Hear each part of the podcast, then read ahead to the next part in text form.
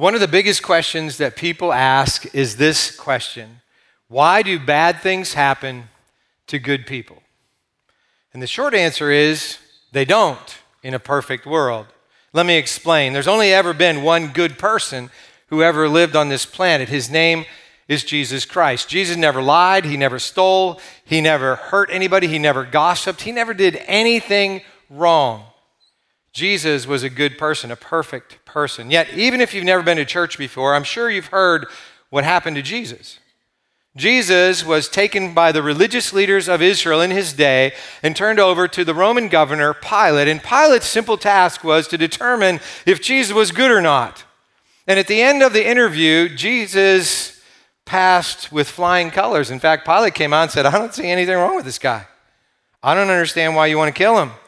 And yet, Pilate succumbed to the will of the Jewish people and he had Jesus executed. So we could blame Pilate for Jesus' death, or we could blame the Jewish people for Jesus' death, but actually, we need to look at ourselves and blame ourselves for Jesus' death because Jesus, the Son of the living God, left heaven the perfection of heaven and came to this imperfect world, and he came to die and rise again for imperfect people. So I want to take a little survey right now. If any of you are imperfect in any way, would you please raise your hand? Huh. Every hand went up. Isn't that interesting? So, you know, the Bible uh, knows that we're imperfect. In fact, it calls us all sinners. Here's what it says As the scriptures say, no one is righteous not even one. No one is truly wise. No one is seeking God. All have turned away. All have become useless. No one does good, not a single one. So, the reason that I say bad things don't happen to good people in a perfect world is there was only one perfect person in the history of the world, and we murdered him. It's an incredible thing to think about. That happened because the perfect God wanted to be in a relationship with his imperfect people. His perfection, God's perfection, does not permit him to be around imperfect people. The Bible calls it holiness. And because God is holy and set apart, he couldn't interact with us. So he sent Jesus into this imperfect, fallen world so that he could live perfectly and then die in exchange his life for ours. I also said bad things don't happen to good people in a perfect world because in a perfect world, only perfect people would exist and it would all be good. So, you know, we consider goodness on a sliding scale. Over the years, I have talked about what I call the line theory. This is the good end of the line. This is the bad end of the line. Over here in the bad end of the line, who do we have? We have murderers. We have people who, you know, traffic other people. We have people who do heinous things to other people. And then as we move up the line, we have people who gossip, people who put 22 items in their grocery cart and then go through the 20 item or less line. You know what I'm saying? Then at this end of the line, we have the people who pay their taxes, they love their husbands and wives, they love their children, they go to church or watch online, they give generously. So we have the good people over here, and we have those people over there, the bad people over there.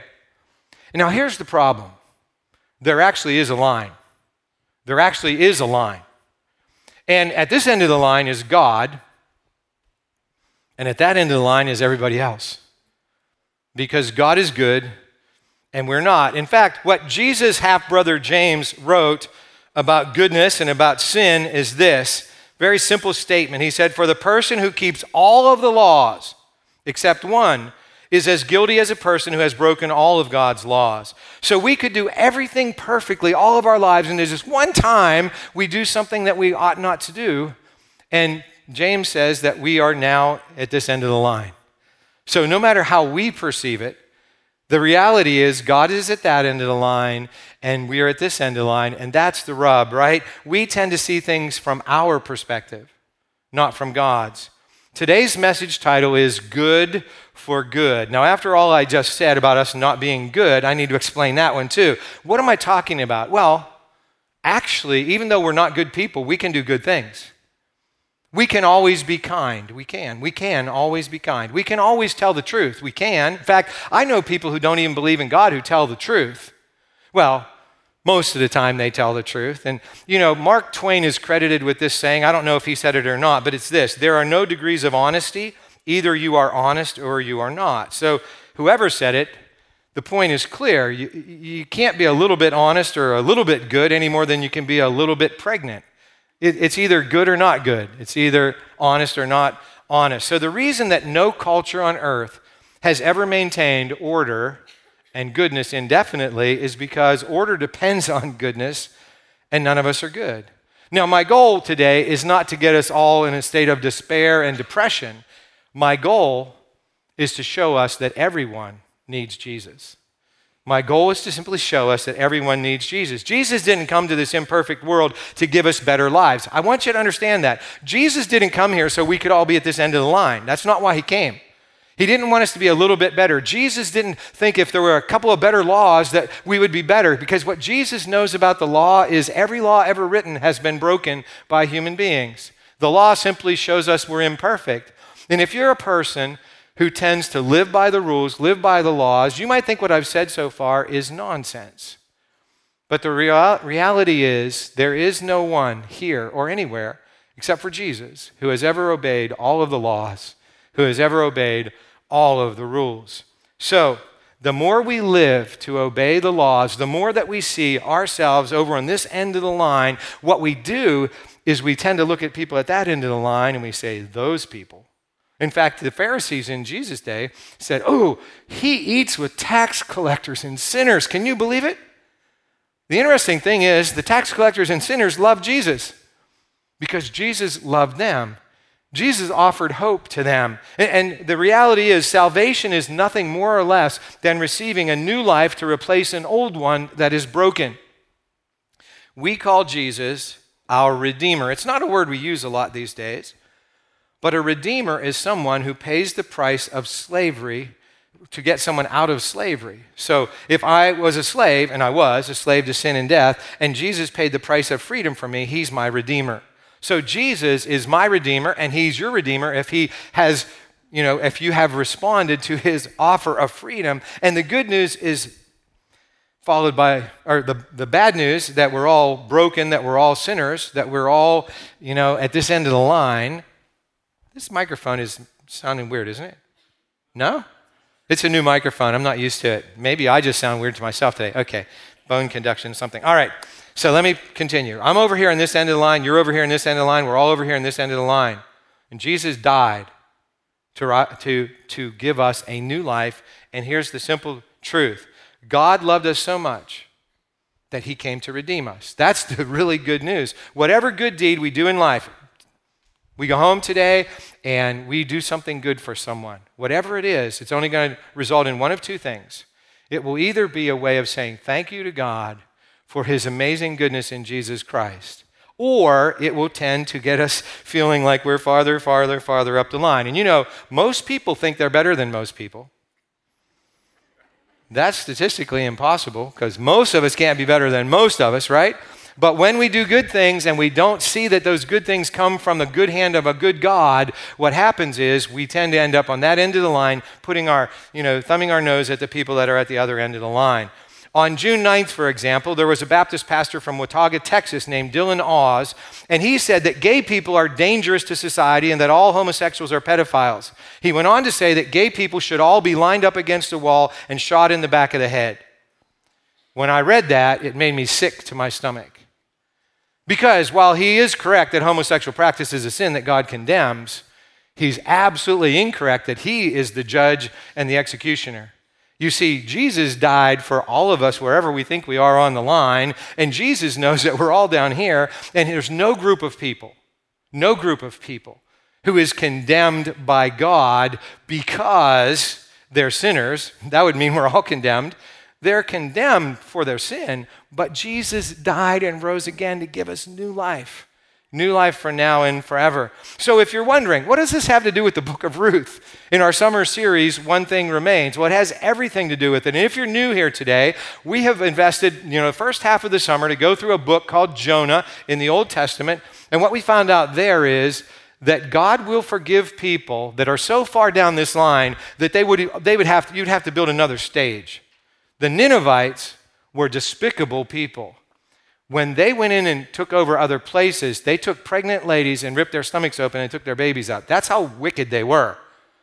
And yet, when Jonah pronounced judgment on them, They repented. They turned away from their sin, and God spared them. That's the kind of God we have. And what we found so far in the book of Ruth is that there, there is a God, even when we go through the loss of a husband, the loss of livelihood, the loss of our nation, all of those different things. And what we're going to see today, this is so powerful. Redeemed people share God's redemption with others. Please understand that. Thank God that He is gracious that he is slow to anger and filled with steadfast love. But the thing that we need to remember is Jesus calls us, you and me, after we're redeemed, to be perfect, even as his Father in heaven is perfect. And that's not just some kind of a wish dream. That's actually a reality that happens in the power of the Holy Spirit. So, right now, we're going to turn to Ruth, where we're going to see something incredible. This truth comes to us today as our take home point. If you're new, the take home point is the one point that we're going to take from Ruth chapter 2 that we want to take home and live out in the week ahead. And here it is Sometimes God rewards our faithfulness in tangible ways. We think that God must reward us when we're standing at this end of the line. I mean, we do good things, and we think that because we're over here, that God needs to do good stuff for us. The reality is this None of us are actually over here. God is.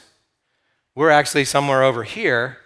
And so whatever good things happens to whatever good thing happens to us is a gift from God. If you think about it this way, what do we deserve? I, have actually had many people over the years say, you know, I don't deserve. And then they say something like, I don't deserve to have lost my job. I don't deserve to have had a loved one die. I don't deserve. And, and we think that way. But the truth of the matter is, and, and I, I've become more pastoral in my older years, and I don't say this out loud anymore, but I say it in my head what, what we all deserve is to burn in hell forever. That's what we deserve. But here's the thing if the only good thing that ever happened in our lives was that Jesus redeemed us from sin and death, that would be far more than we deserve. If that was the only thing that ever happened, that Jesus redeemed us and gave us a new life, that would be far more than we deserve. But as we read Ruth chapter 2 today, what we're going to find is God often does far more than that in our everyday lives. And here's the thing God uses us, all of us, to demonstrate his redemption to others. He does. In the story today, we're going to be introduced to a new person. And that new person's name is Boaz. And God uses Boaz to bring in tremendous goodness into the life of Ruth. So before we turn to Ruth chapter 2, let's pray. God, I thank you so much for your goodness. I thank you so much that while we have rejected your goodness, you haven't rejected us. Thank you, God. Thank you that today, right now, in this very moment, wherever we see ourselves on the line, you see us as worthy of your Son Jesus, dying on the cross, rising from the dead returning to you and sending your spirit to us. And so, God, I pray as we look at Boaz and Ruth and Naomi that we will see your hand at work. And I pray that you will empower us by your Holy Spirit to be your hands, your feet in our world today. Pray this in Jesus' name. Amen. So, Ruth chapter 2, verse 1, and you can find that, you know, in your Bible, or if you have your, your summer study guide, it's in there. It says this, verse 1 Now there was a wealthy and influential man in Bethlehem named Boaz, who was a relative of Naomi's husband Elimelech.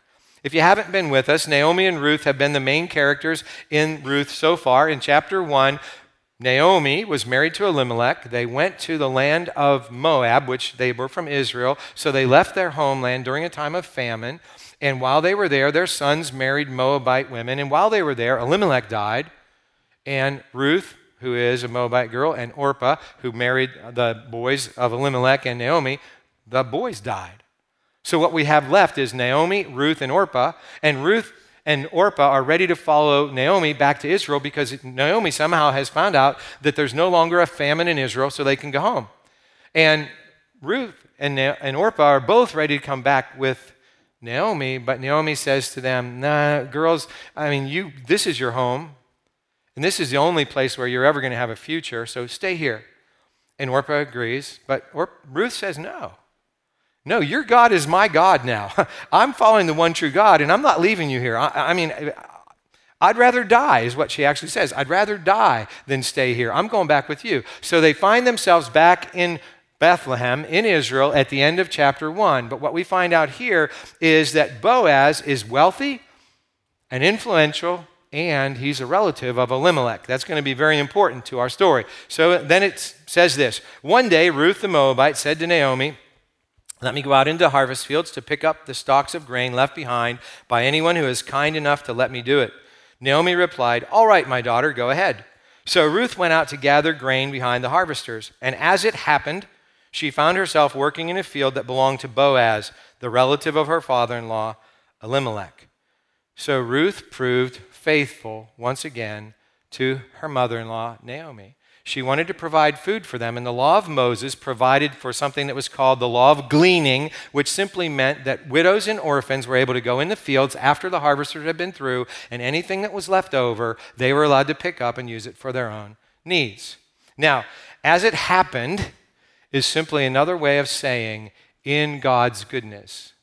In God's goodness, Ruth happened, no, she didn't she was led by providence to the field of Boaz. And then it says, While she was there, Boaz arrived from Bethlehem and greeted the harvesters. The Lord be with you, he said. The Lord bless you, the harvesters replied. So Boaz seems to have been a good, God, a good boss, right? Because he says, The Lord bless you to his workers. And the workers seem to think he's a good boss because they say, Lord bless you too.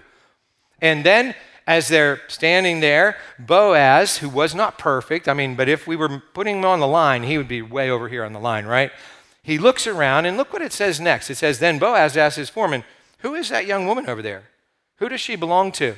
He's not only a good boss, he's attentive to detail. He knows there's somebody out in the field that he doesn't know who it is. So he asks, Who is it? And the foreman replies, She is the young woman from Moab who came back with Naomi. She asked me this morning if she could gather grain behind the harvesters. She has been hard at work ever since, except for a few minutes' rest in the shelter. So the foreman speaks well of Ruth. It doesn't matter that she's a foreigner, and the Israelites didn't like foreigners. They especially didn't like Moabites. But he says, You know, this woman came back with Naomi. Um, she's been here since early morning. She's worked all morning with only one small break to go in the shelter. Now, if you've never been to Israel, you might not know that at harvest time in Israel, it is hot. I'm going to use an adjective that my wife doesn't like me to use. It was stinking hot all the time. And they they would have taken a lot of breaks, but Ruth took only one break. Shows that she's an extremely diligent woman. So Boaz went over and said to Ruth, Listen, my daughter, stay right here with us when you gather grain. Don't go to any other fields. Stay right behind the young women working in my field. See which part of the field they are harvesting and then follow them. I have warned the young men not to treat you roughly.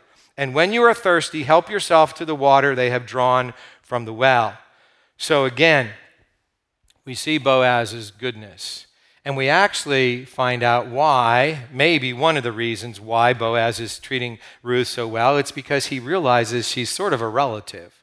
Because Elimelech was related to him, and Naomi's married to Elimelech, and so Boaz is doing good for a relative, and that's very important, as we're going to see in a moment. But anyway, Ruth fell at his feet and thanked him warmly. What have I done to deserve such kindness? She asked. I am only a foreigner. What? Humility Ruth shows. She falls on her face and she, she, this is not false humility. She genuinely says, "Look, I'm just a I'm just a foreigner. I don't understand why you're doing this."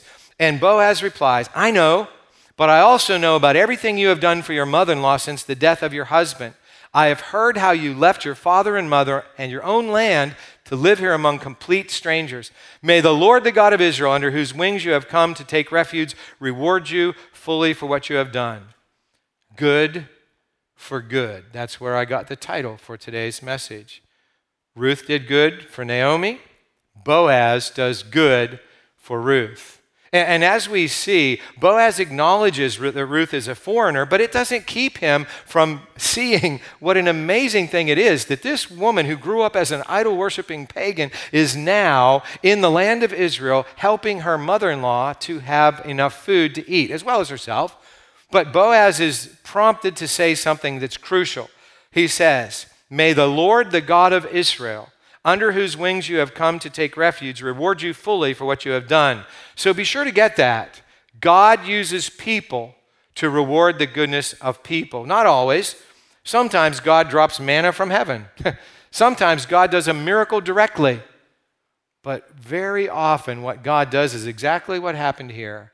He uses people who have responded to his goodness, to his redemption, to share the goodness and redemption he wants to share with everybody, with others. And Boaz certainly is doing that for Ruth. So, Boaz is trying to help Ruth connect the dots. You came out here in hopes of getting food. You came out here hoping that the God of Israel would protect you. And I want you to know, He has. Through me, He has done that. You see, every good act that ever happens, all goodness comes from God. We need to know that. Not all goodness is done to people who follow God either. Do you realize that there are people out there who are murdering people and good stuff is happening to them? John Calvin, who I don't quote that often, but John Calvin called that general grace. Because God is so good, His goodness rubs off on everybody. We all get air to breathe, we all have food to eat, not because we're good, because God is good and because God blesses that. But when people are following God, especially these days, we can follow Jesus. We have the, the personal example of Jesus Christ. We get to bless other people. So, Ruth says, I hope I continue to please you, sir. You have comforted me by speaking so kindly to me, even though I am not one of your workers. So again, Ruth thanks Boaz, and we're not sure yet if Ruth is connecting the dots, that it's actually God who's helping her, not just Boaz. At mealtime, Boaz called to her, Come over here and help yourself to some food. You can dip your bread in the sour wine. So she sat with his harvesters, and Boaz gave her some roasted grain to eat. She ate all she wanted and still had some left over. If you're thinking, is Boaz hitting on Ruth? Sort of looks like it, right? Well, actually, you know, when somebody does good some, something good for us out there in the world, what do we do? We go, hmm, what do they want? What's the motive? But what we're going to see throughout the remainder of the book of Ruth is Boaz is plotting to do Ruth good. So when Ruth went back to work again, Boaz ordered his young men, let her gather grain right among the sheaves without stopping her, and pull out some heads of barley from the bundles and drop them on purpose for her. Let her pick them up and don't give her a hard time. Now you realize that Boaz's command, it's actually like manna came down from heaven. When the Israelites were out in the wilderness, what happened? Every day, six days a week, when they came out of their tents, there was this food on the ground. What's happening to Ruth? She's going to go out and she's just going to pick stuff right up off the ground. She doesn't even have to look for the stuff, they're going to leave it there for her. So Boaz is, again, acting in the place of God and giving goodness to Ruth. So Ruth gathered barley there all day, and when she beat out the grain that evening, it filled an entire basket. She carried it back into town and showed it to her mother in law. Ruth also gave her the roasted grain that was left over from her meal. So Ruth got to the field early in the morning. We've already been told that. She was there until dark.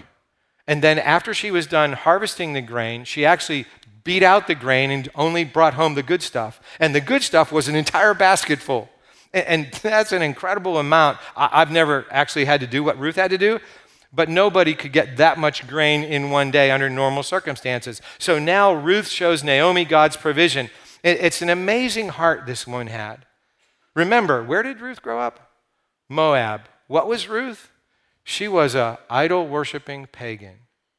If we were putting her on the line, she's probably somewhere down here.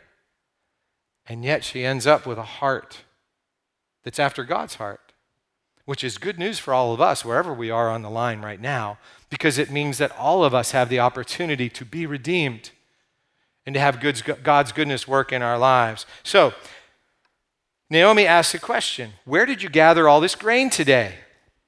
Where did you work? May the Lord bless the one who helped you. And Naomi realized it wasn't possible for Ruth to come home with as much grain as she came home with. No, just not possible. And so she said, Somebody must have done this. Somebody did you a big favor. And so she offered God's blessing on whoever it was that helped Ruth. Isn't there a lot of blessing going on? You see, first of all, Boaz blesses his workers. The workers bless Boaz. Boaz blesses Ruth. Ruth blesses Naomi. Naomi blesses Boaz, even though she doesn't know who Boaz is yet. So here's the thing we learn from that God intends us to pass his blessing forward every time we receive it. Have you ever been blessed by God? I asked that question this morning of the people that came early to prepare for worship. And I said, Did you breathe in the last 30 seconds? 25,000 times a day we breathe, and it's all a gift from God. Every single breath. I figured it out 9,125,000 times a year I breathe. I figured it out 953,125,000 times I've breathed in my life. And every single one was a gift from God. And so when we receive, whatever we receive, we're supposed to pass it on as Boaz did, as Ruth did. Because when we're redeemed, the best thing we can do is help other people who are not yet redeemed to see what redemption does, or even people who have been redeemed to be encouraged and challenged to grow. So Ruth told her mother in law about the man in whose field she had worked. She said, The man I worked with today is named Boaz. May the Lord bless him, Naomi told her daughter in law. He is showing his kindness to us as well as to your dead husband. That man is one of our closest relatives, one of our family redeemers. Now, did you catch that last phrase, family redeemer?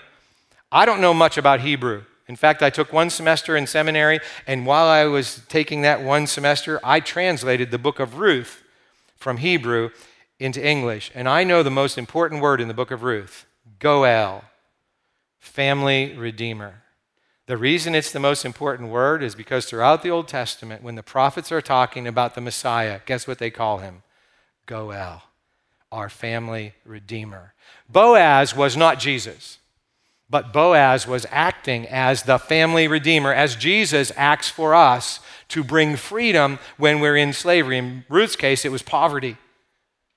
And he brought her out of that. And as we're going to see next week and the next week, don't want to spoil it if you haven't read the rest of the book of Ruth, but Boaz shows that he truly is the kinsman redeemer. But for us, um, here's what it is what it means to be redeemed it means to receive Jesus' freedom and to live in the Holy Spirit's power. And when we do that, we not only receive that to ourselves, but we share it with other people. So it says, Then Ruth went, said, What's more, Boaz even told me to come back and stay with his harvesters until the entire harvest is completed. Good, Naomi exclaimed. Do as he said, my daughter. Stay with his young women right through the whole harvest. You might be harassed in other fields, but you'll be safe with him. What a perfect ending to a perfect day. Now, Naomi affirmed that Boaz would keep Ruth safe. And what, what, what Naomi didn't say is, huh, everything's perfect. Because Elimelech was still dead, Ruth was still a widow.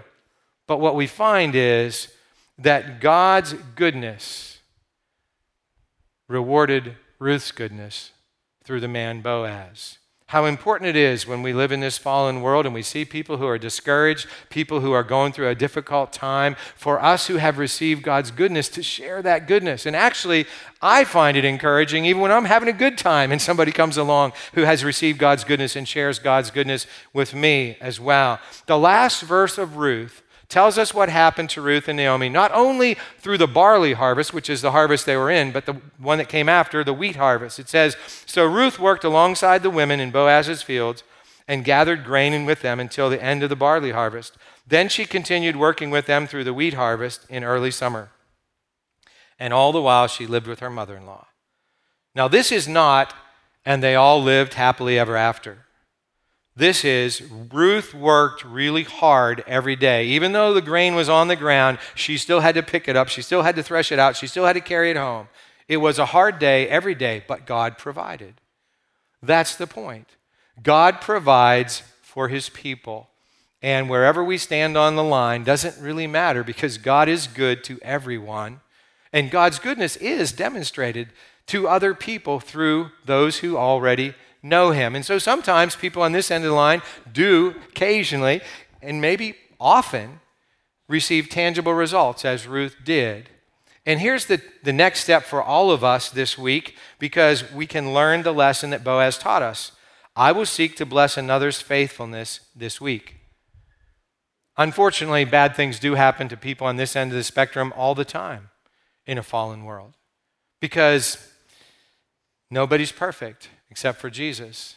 But when we've received God's faithfulness in our lives, we have the opportunity to share that faithfulness with one another. And the thing that I've experienced over the years is, especially when somebody's on this end of the line, and we show them the goodness and love of God, it speaks volumes about the God we love and serve.